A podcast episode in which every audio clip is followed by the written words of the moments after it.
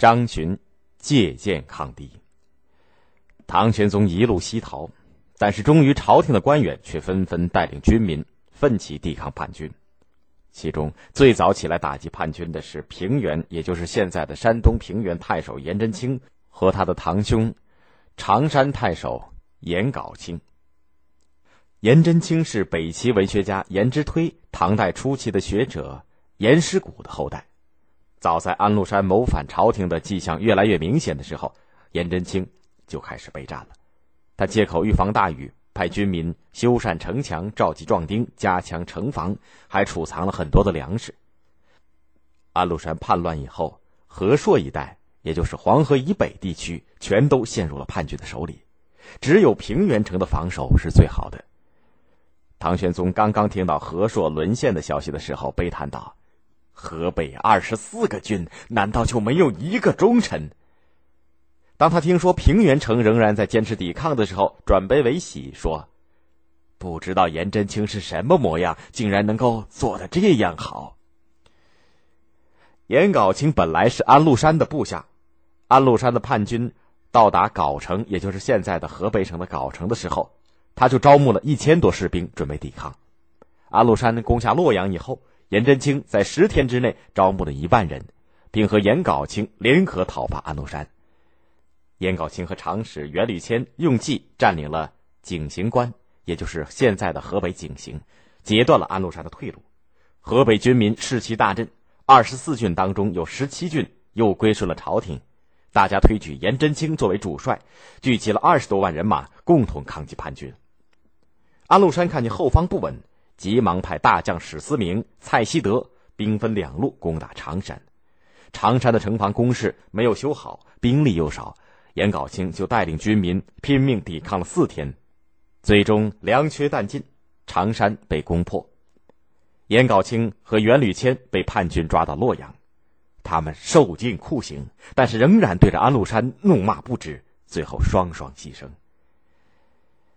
颜杲卿被害以后。颜真卿仍然在坚持抵抗，直到唐肃宗即位以后，他才率领众人辗转来到凤翔，也就是现在陕西的凤翔，朝见肃宗。另外一位英勇抗击叛军、多次立下战功的名将就是张巡。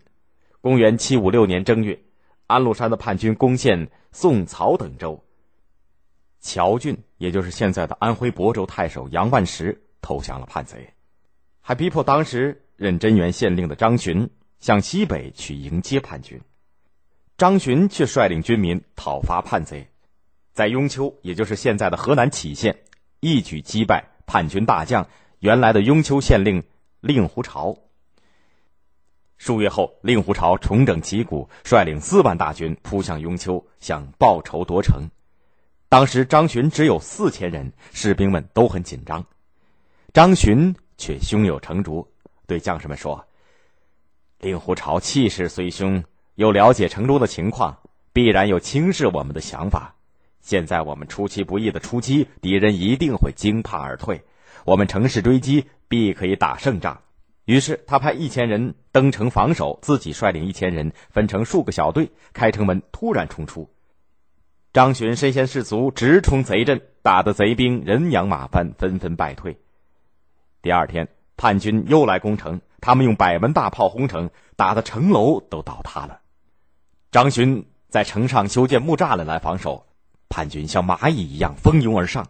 张巡命令士兵把干草浸透油脂烧着以后投向叛军，叛军不得不退却。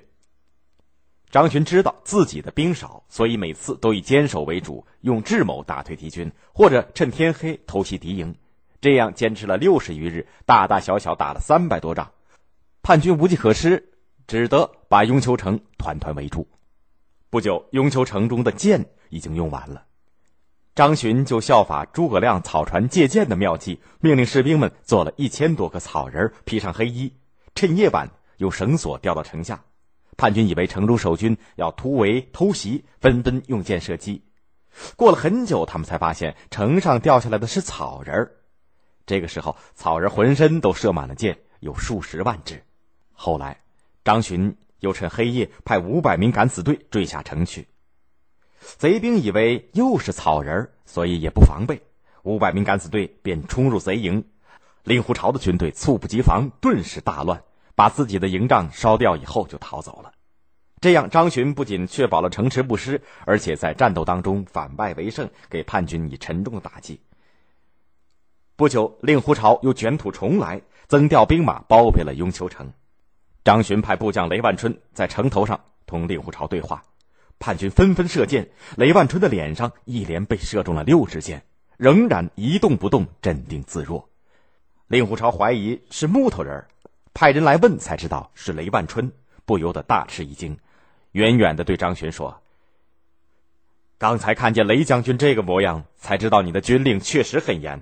但是人算不如天算，雍丘城终将被攻破。”张巡回答说：“阁下连人伦都不知道，怎么能够通晓天道呢？”令狐潮理屈词穷，叛军们斗志衰落。张巡抓住战机，率兵出击，又一次大获全胜，擒获叛军将领十四人，吓得令狐潮连夜逃到了陈留。龟缩在城里，再也不敢出来。从公元七五六年年初，雍丘保卫战开始，叛军就一直在不断的增兵，但是张巡率将士誓死守城，直到这年年底奉命主动撤退。在这期间，雍丘城始终岿然不动，成为大唐抗击叛军的坚强堡垒。为了表彰张巡的忠诚和战功，后来的唐肃宗李亨专门下诏任命张巡为河南节度副使。